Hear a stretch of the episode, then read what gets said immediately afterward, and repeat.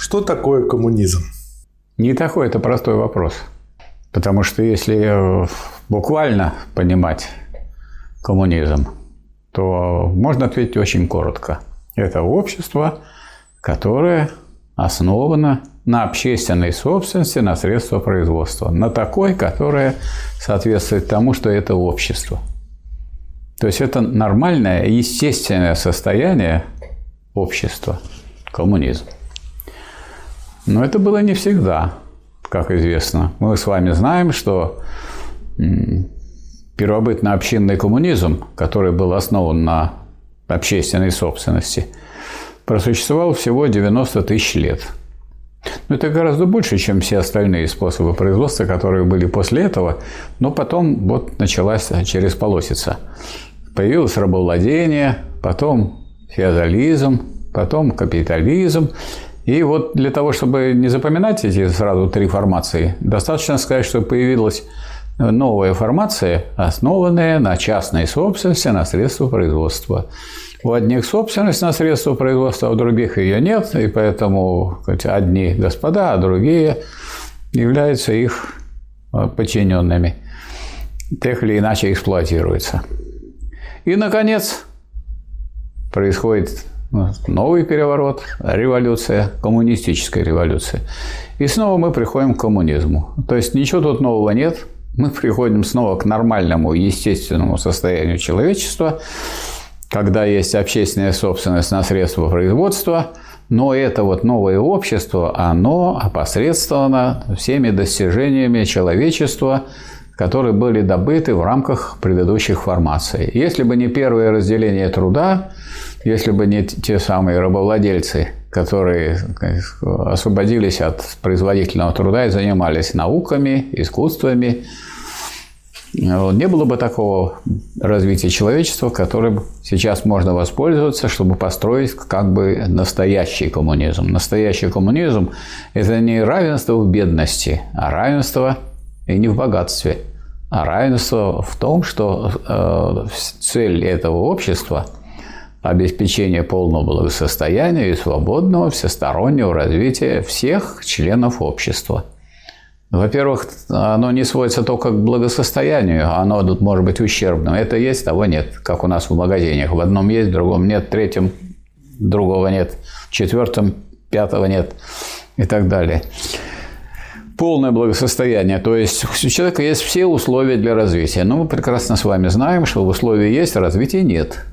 Поэтому надо в цель поставить и развитие человека. Какого? Этого человека. Но есть такие люди, которые развились, так сказать. Можно сказать, вот Абрамович уже вступил в коммунизм один. Потом другой заходит, третий. И можно даже так сказать, что уже идет э, переход к коммунизму, только заходить туда будут по одному. Вот. Ну, а если без шуток, то коммунизм – это такое общество, основанное на общественной собственности – и мы имеем в виду коммунизм не первобытный, не первобытно-общинный, а вот тот коммунизм, который является результатом отрицания частно-собственнических формаций или одной большой частно-собственнической формации, это коммунизм, целью которого является не просто обеспечение благосостояния, но и свободное всестороннее развитие всех членов общества, а не некоторых. Вот это самое главное. Что если это не развитие всех, то это еще, не, по крайней мере, не полный коммунизм. Вот в этом плане социализм, конечно, не полный коммунизм. Он не дает одинакового развития. И возможности для развития у разных людей, у разных слоев разные. И по образованию, и по характеру труда, ну и, соответственно, по всем условиям жизни. Поэтому полный коммунизм – это коммунизм, который преодолел родимые пятна частно-собственнических формаций. И в нем нет государства, которое есть сила принуждения, причем классового принуждения. В нем люди решают эти вопросы без насилия, а поэтому коммунизм можно считать, что это нормальное положение общества, а все предыдущее – это предыстория человеческого общества вместе с первобытным коммунизмом, с феодализмом, рабовладением и капитализмом. Спасибо. Пожалуйста. Что отличает социализм от полного коммунизма? Ну, это как бы что отличает молодого человека от человека? Отличает только возраст. То есть молодой человек еще, он, так сказать, не все познал и не все преодолел. Вот в том числе, скажем, даже некоторую лень и нежелание работать, учиться, это тоже нужно преодолеть. То есть человек должен стать человеком вполне. Поэтому, конечно, мы отличаем человека от молодого человека, и в то же время мы отождествляем. Нельзя сказать про человека молодого, что он не человек. И также нельзя сказать про социализм. Можно сказать так, что социализм ничего не отличает от коммунизма, но от полного коммунизма отличается. Это не полный, не развитый, не зрелый, не спелый коммунизм с родимыми пятнами капитализма в экономическом, нравственном и умственном. Вот чем отличается неполный коммунизм от полного. Название неполного коммунизма – социализм. А что за родимые пятна? Родимые пятна – это значит, что то, э, что связано с выхождением из капитализма, связано с выхождением капитализма, э, не может исчезнуть мгновенно. Скажем, прежде всего это разделение труда. Чтобы преодолеть разделение труда между городом и деревней, нужно много-много лет, и нет ни одного классика марксизма-ленизма, который бы говорил, что это будет через 20, там, 30 или 40 лет, неизвестно, сколько это будет. Точно так же можно сказать, что разделение между людьми на людей умственного труда и физического труда – но об этом говорили Маркс и Энгельс. Настанет такое время, когда утром они будут заниматься э, земледелием, потом они займутся рыбной ловлей, а вечерние часы займутся поэзией, будут писать, читать стихи и прочее, и прочее. То есть надо преодолеть различия между людьми физического и людьми умственного труда. А различие состоит не в том, что люди разные. Тут говорится не о, о том, чтобы люди стали не разными, об этом никто не говорит. Люди всегда будут разными, всегда будут отличаться, потому что каждый человек – это целый мир, он неповторим. Но не будет различия, связанного с положением в производстве. Нет такого, потому что у каждого, потому что главным будет, вернее, самым обширным временем, которое человек занимается, будет свободное время. А рабочее время будет э, меньше. Ну и поэтому определяющим для человека будет то, что он делает в свободное время. Если он в свободное время играет на скрипке, он будет скрипачом, несмотря на то, что он ну, потом на токарном станке работает там три часа. Вот такая картина. Часто говорят, что социализм – это от каждого по способностям, каждому по труду. А коммунизм – это от каждого по способностям, каждому по потребностям. Какое отношение эти высказывания имеют к реальности? Они э, вульгарные, так сказать, высказывания, которые э, всю суть вообще а, понимания коммунизма искажает и социализма. Потому что понимать общественный строй надо не потому, как значит, какой принцип распределения, а потому, а потому, а как, какие есть возможности для развития людей. И есть ли это возможности для всеобщего развития или для развития некоторых людей. Поэтому если мы берем а, социализм, то главное в социализме не то, что от каждого. Во-первых, не от каждого, а каждый. Каждый должен работать по способности. А от каждого это вы с ружьем пришли и требуете от него, чтобы он работал по способности. И работать он должен не потому, что ему будут платить по труду, а, во-первых, ему будут платить, прежде всего, по потребности. Платить ему будут не деньгами, а он получится из общественных фондов. Довожу до сведения всех присутствующих, что а, в советское время – 52% благ распределялись по потребности, а вовсе не по труду, а именно жилье. Оно же было бесплатным. И вот для того, чтобы всех превратить в маленьких-маленьких э, мелких буржуа, вот сделали приватизацию жилья. Дескать, у нас вот я миллиардер, у меня 17 миллиардов, ну у вас же есть квартирка своя. Вы что же частный собственник? И я частный собственник. Просто вы неудачник, а я удачник. Вот и все. А чем со мной вы будете бороться? Вы втянулись уже в это время, или я вас туда втянул. Вот. Так что вопрос тут э, вот так ставится. Следовательно, вопрос не в том, а, сказать, что по труду. По труду только часть распределяется. Это про это Ленин писал в «Государстве революции», а еще раньше Маркс в критике Готской программы, что это буржуазное право, которое остается родимым пятном капитализма, что уже вроде равенства должно быть, общественная собственность, все общее. А что же получается? Значит, одни больше получают, другие меньше получают. А буржуазное право есть применение одинакового масштаба к разным людям. Один болен, другой здоров. Одного маленькая семья, другого большая. Получают все по труду. Но это вторая часть. А первая часть, медицинское обслуживание, тоже бесплатное. Жилье бесплатно, медицина, образование. Не сразу пришел социализм в СССР к этому, но уже и высшее образование стало бесплатным. Вот я попал уже в эту полосу. Вот и наоборот, сейчас я нахожусь в такой полосе, когда я еще все получил бесплатно, а уже все кругом платное. И люди, которые ко мне приходят, у меня учатся, тоже уже попали в полосу, когда с них за это деньги берут. Вот такая картина. Поэтому это вот такое вульгарное представление. Социализм – это когда от каждого Во-первых, не от каждого, а каждый. Каждый человек должен трудиться, каждый, а не от него приходить и отнимать и, и каждому по потребности. Разве дело, а если у меня потребность вот купить, гашиш курить? Не по потребности, а, а целью является свободное, всестороннее развитие всех членов общества. Свободное, свободное в том числе от вредных привычек – Поэтому это совсем не по потребности. Мало ли как. Дескать, у меня потребность ходить в театр, а у вас потребность пить водку. Вы пейте водку и работаете, а я буду за счет вашего труда существовать, ходить в музей, театр, прекрасно развиваться. Меня очень устраивает это.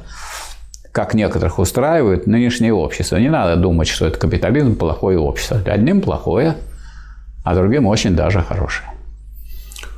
Что такое свободное развитие? Вот надо понять, что свобода, это вообще, надо сказать, мало кто знает. Я удивляюсь этому. Мало кто знает, что такое свобода. Свобода – это господство над обстоятельствами сознанием дела. То есть, э, если обстоятельства надо мной господствуют, я не свободен. Я хотел бы книгу почитать, но не могу. Я хотел бы пробежаться – но не могу, у меня ноги болят, или я сломал себе ногу и так далее. То есть человек свободен тогда, когда он господствует над обстоятельствами. Это Марксово определение свободы. И этому противостоит широко распространенная э, формулировка, что свобода есть осознанная необходимость. Это правильная формулировка. Что вы должны, если вы хотите быть свободным, вы еще должны осознать, а что является необходимостью. И э, не бывает абсолютной свободы всегда что-то нужно делать, так сказать, а, и чем-то нужно заниматься, и это нельзя пропустить. Поэтому даже какой-то закоренелый преступник, который сидит в тюрьме, который через два года понял, что нехорошо воровать, и он понял, что правильно его посадили, но по этому определению – Э, что свобода есть осознанная необходимость, он осознал, вот он уже свободно ему будет сидеть еще пять лет. А по определению Маркса он не свободен. Свободно, свобода есть господство над обстоятельствами, сознанием дела. То есть я знаю, что можно делать, и знаю, что делать нельзя.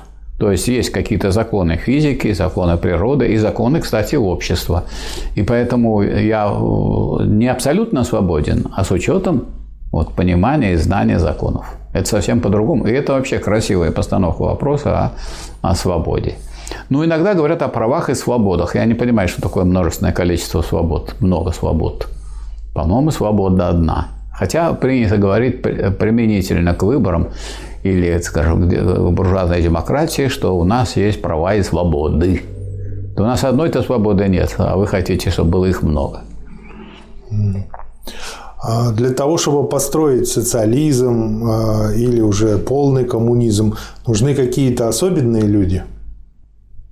Да, нужны особенные люди, те, которые осознали интересы передового класса и помогают рабочему классу, а, эти интересы познать, и, б, э, осуществлять. И поэтому это не столько построение, сколько борьба. Потому что бороться нужно с противоположными тенденциями. Вы кладете два кирпича, а один куда-то исчезает.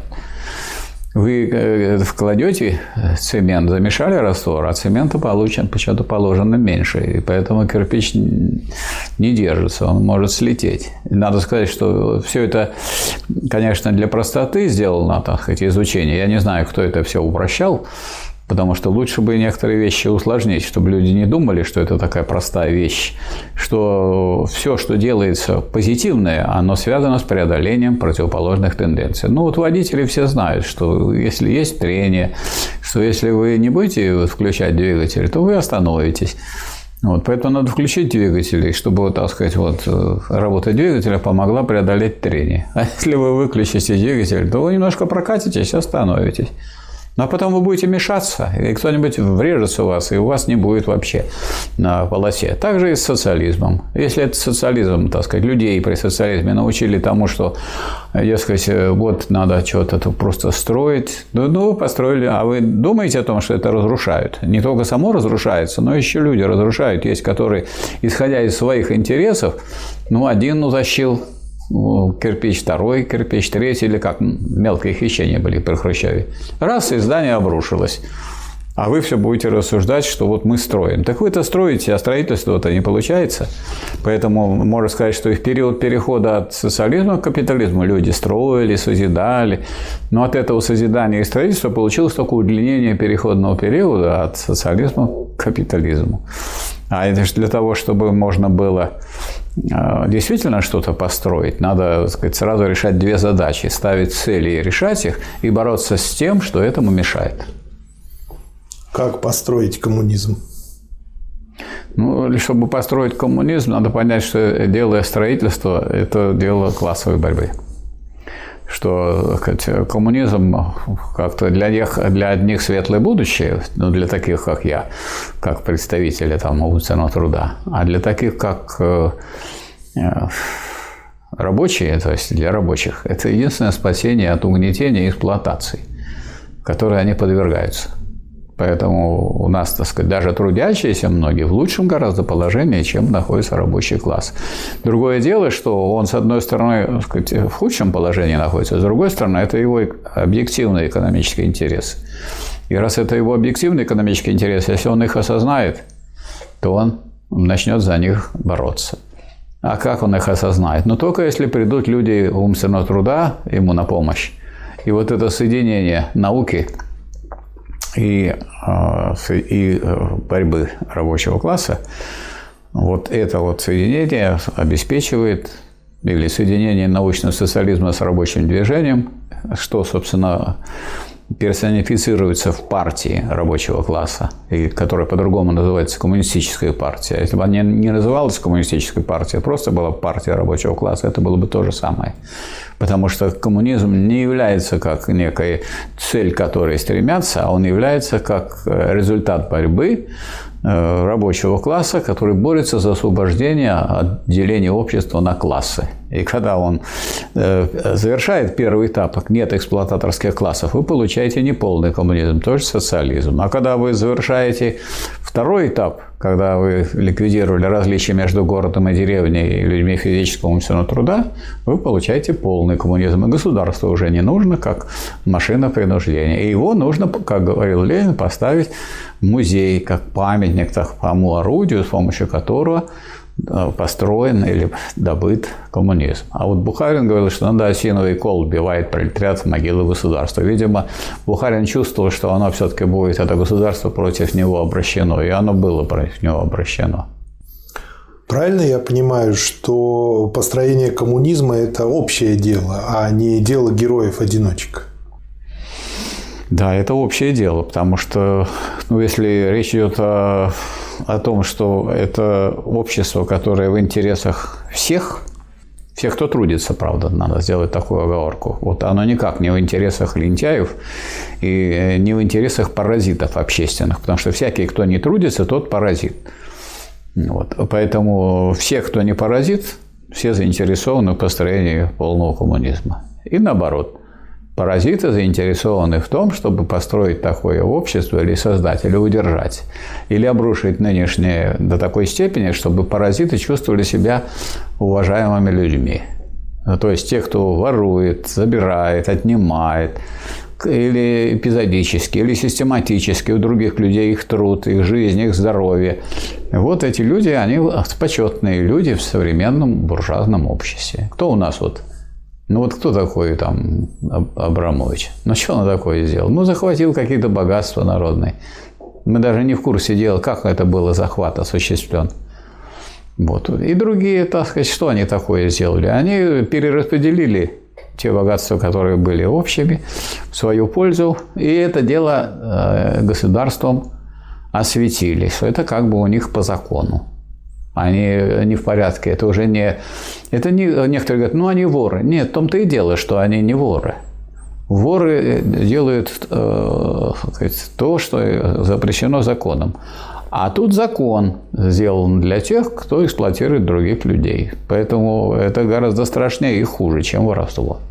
Воровство эпизодическое, эксплуатация систематическая. Систематическое отнятие у вас вашей жизни, здоровья, свободы и условий для развития. А можно ли отделить человека от общества? дать такую свободу, ну, о которой мечтают часто на Западе, свобода личности от общества, от бюрократии, от всего остального? Ну, можно отделить, но это будет СИЗО. Можно отделить человека от общества, изолировать его от общества. Но вот как, скажем, э, изолируют тех, кого приговорили к к пожизненному заключению. Это серийные убийцы, маньяки. Но мы-то их изолировали от общества. Но людям от этого, из этого общества, которым приходится э, охранять их или охранять э, сказать, свободу общества от этих людей, то есть смотреть, чтобы они не убежали, не заняли бы тем же самым. Вот. Эти люди не вполне свободны. Вот. Из-за этих людей, вот, сказать, э, из-за тех людей, которые являются серийными убийцами, некоторые люди проводят всю свою жизнь вот рядом с ними. Вот, поэтому это тяжелая такая ноша. Это самая несвобода. То есть, как их удалить? Поэтому, поэтому можно сказать, что те люди, которые переступили э, э, некую грань которая э, отделяет человека от диких животных, от диких зверей, которые, скажем, нападают на людей и убивают, вот, их нужно подвергать смертной казни. И вот у нас был такой известный профессор на кафедре философии, вот, который заслуженный деятель науки, он говорит, что люди, если люди ведут себя как звери, Этих людей нельзя держать в человеческом обществе. Отделить их нужно очень просто. Этих, эти люди подлежат смертной казни. И так человечество и освобождалось от самых, так сказать, таких вредных вещей. А у нас получается, что, скажем, вот этот человек, который э, убил или изнасиловал детей, вот, его охраняют, ему сказать, обеспечивают условия, его кормят – за счет кого? А за счет родителей этих детей. То есть вот больше издевательства над родителями представить себе трудно. То, что вы сейчас э, раскрыли, этот аспект, э, с ним редко кто поспорит. Но я имел в виду тот случай, когда часто кто-то говорит, ну вот я художник, я должен быть свободен от общества, э, как бы общество ничего не понимает в моих художествах, они не профессионалы, и зачем я должен делать что-то примитивное на потребу толпе, я свободен, я свободный творец, я творю, я вот об этом. И, ну, если говорить об этом, то, как говорил Маркс, жить в обществе и жить свободным от общества нельзя. Те, которые живут не в обществе, те уходят в леса, и там и живут, собирают травы, ловят диких зверей, и, говорится, они свободны от общества. А вот этот художник, скульптор и так далее, его же общество кормит, поет, одевает, обеспечивает ему тепло, обеспечивает ему защиту, от того, чтобы у него не забрали это все, не унесли и так далее. Поддерживает его во всех отношениях, в том числе обеспечивает выставки, обеспечивает распространение этого вот, творения и так далее. Поэтому человек свободный от общества ничего бы этого не имел. Человек свободный от общества – это вот человек, которого забросили на неизвестную планету, ну и оставили на несколько дней с какое-то количество продуктов, после которого свобода от общества продолжится, а жизнь закончится. А для э, человека, который хочет э, разобраться в коммунизме и хочет э, приобщиться к делу строительства коммунизма, к борьбе за коммунизм, С чего ему начать? Я думаю, надо начать читать Ленина, потому что я бы мог посоветовать сложные книги, правильные книги, глубокие, как «Капитал Маркса», вот. Могу, конечно, посоветовать ее очень э, популярную книгу и самую краткую книгу, уж более краткой книги про коммунизм. И более блестящей просто нету. Эта э, книга называется «Происхождение Энгельса. Происхождение семьи, частной собственности и государства». Вот в такой книжечке вы узнаете, с чего началось развитие человеческого общества и как оно пришло к капитализму и идет к полному коммунизму. Лучше, чем Энгельс, никто это не смог изложить. И у нас вот буржуазное общество, но по-прежнему издательство печатают. И я вот как-то с удовольствием купил в, библиот... в магазине нашего Санкт-Петербургского университета, в фирменном магазине, брошюру вот этого Энгельса «Происхождение семьи частной собственности государства», где он с такой большой бородой, и так написано «Развитие социализма, э, происхождение семьи, частной собственности государства». Блестящая работа, и которая человека ведет от э, самого начала человеческого общества и прямо до нашего современного. Ну, правда, когда был социализм, это казалось, что оно не ведет до самого социализма. Ну, вот раз нас э, история подвинула назад в капитализм, как раз вот книга Энгельса супер актуальна и, и самое краткое изложение. Но вам же нужно, чтобы это изложение было не отвратительное, не, не бездарное, поэтому никакие учебники не надо читать. Учебники пишут люди, которые не могут читать лекции или не могут писать книги. Поэтому вы, если будете сверять людей, написавших учебники, людей, сделавших научные открытия в любой области, они не совпадают. Но есть отдельные люди, которые действительно и учебник потом смогли написать. Но обычно ученые, он продолжает дальше творить, а не заниматься тем, чтобы кого-то только готовить. Но с лекциями он выступает. Поэтому ученый, конечно, везде готовит свою научную смену, но не обязательно он пишут учебники. Это касается и вот этой сферы общественной. Ну, а если человек хочет э, хорошо разобраться в этом вопросе и постепенно, и э, сделать это элементом своей жизни, чтобы он потихонечку разбирался, но зато знал бы глубоко, широко и основательно. Это вот полное собрание сочинений Ленина. Начать с молодого Ленина, который написал значит, э, первый, второй, третий том. И так двигаться. И у вас есть всякие другие занятия, другие работы, другие науки.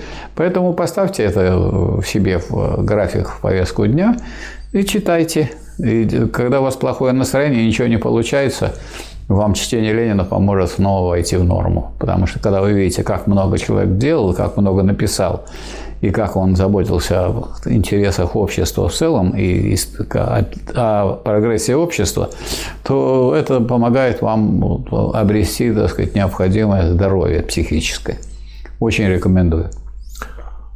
Спасибо. Как связаны наука побеждать и коммунизм?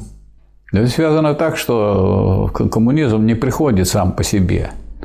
Вот, светлое будущее. Дескать, вот сейчас вот у нас сейчас ночь, темное капиталистическое, но завтра будет рассвет, а потом будет день. И там мы увидим зрелые, так сказать, фрукты, которые будем срывать с древа, с разных деревьев, не только познания, но и со всяких других деревьев, и наслаждаться – или там богатство польются полным потоком. Это все, что товарищи некоторые усвоили из всего учения Маркса. А польются они потоком из рук тех, кто насаждает их и кто их возделывает на самом деле. Поэтому э, Бороться за коммунизм можно. Без борьбы коммунизм не приходит, потому что все движение, в том числе и движение вперед, противоречиво. Если нет людей, которые борются за это светлое будущее, то люди, которые борются за то, чтобы будущее стало темным, они всегда находятся, их всегда много. Потому что для того, чтобы ломать, ну, много не надо знать. Раз и взорвали. А вот для того, чтобы построить то, что взорвали, еще охранять то, чтобы его не взорвали – нужно очень много знать и много иметь и уметь.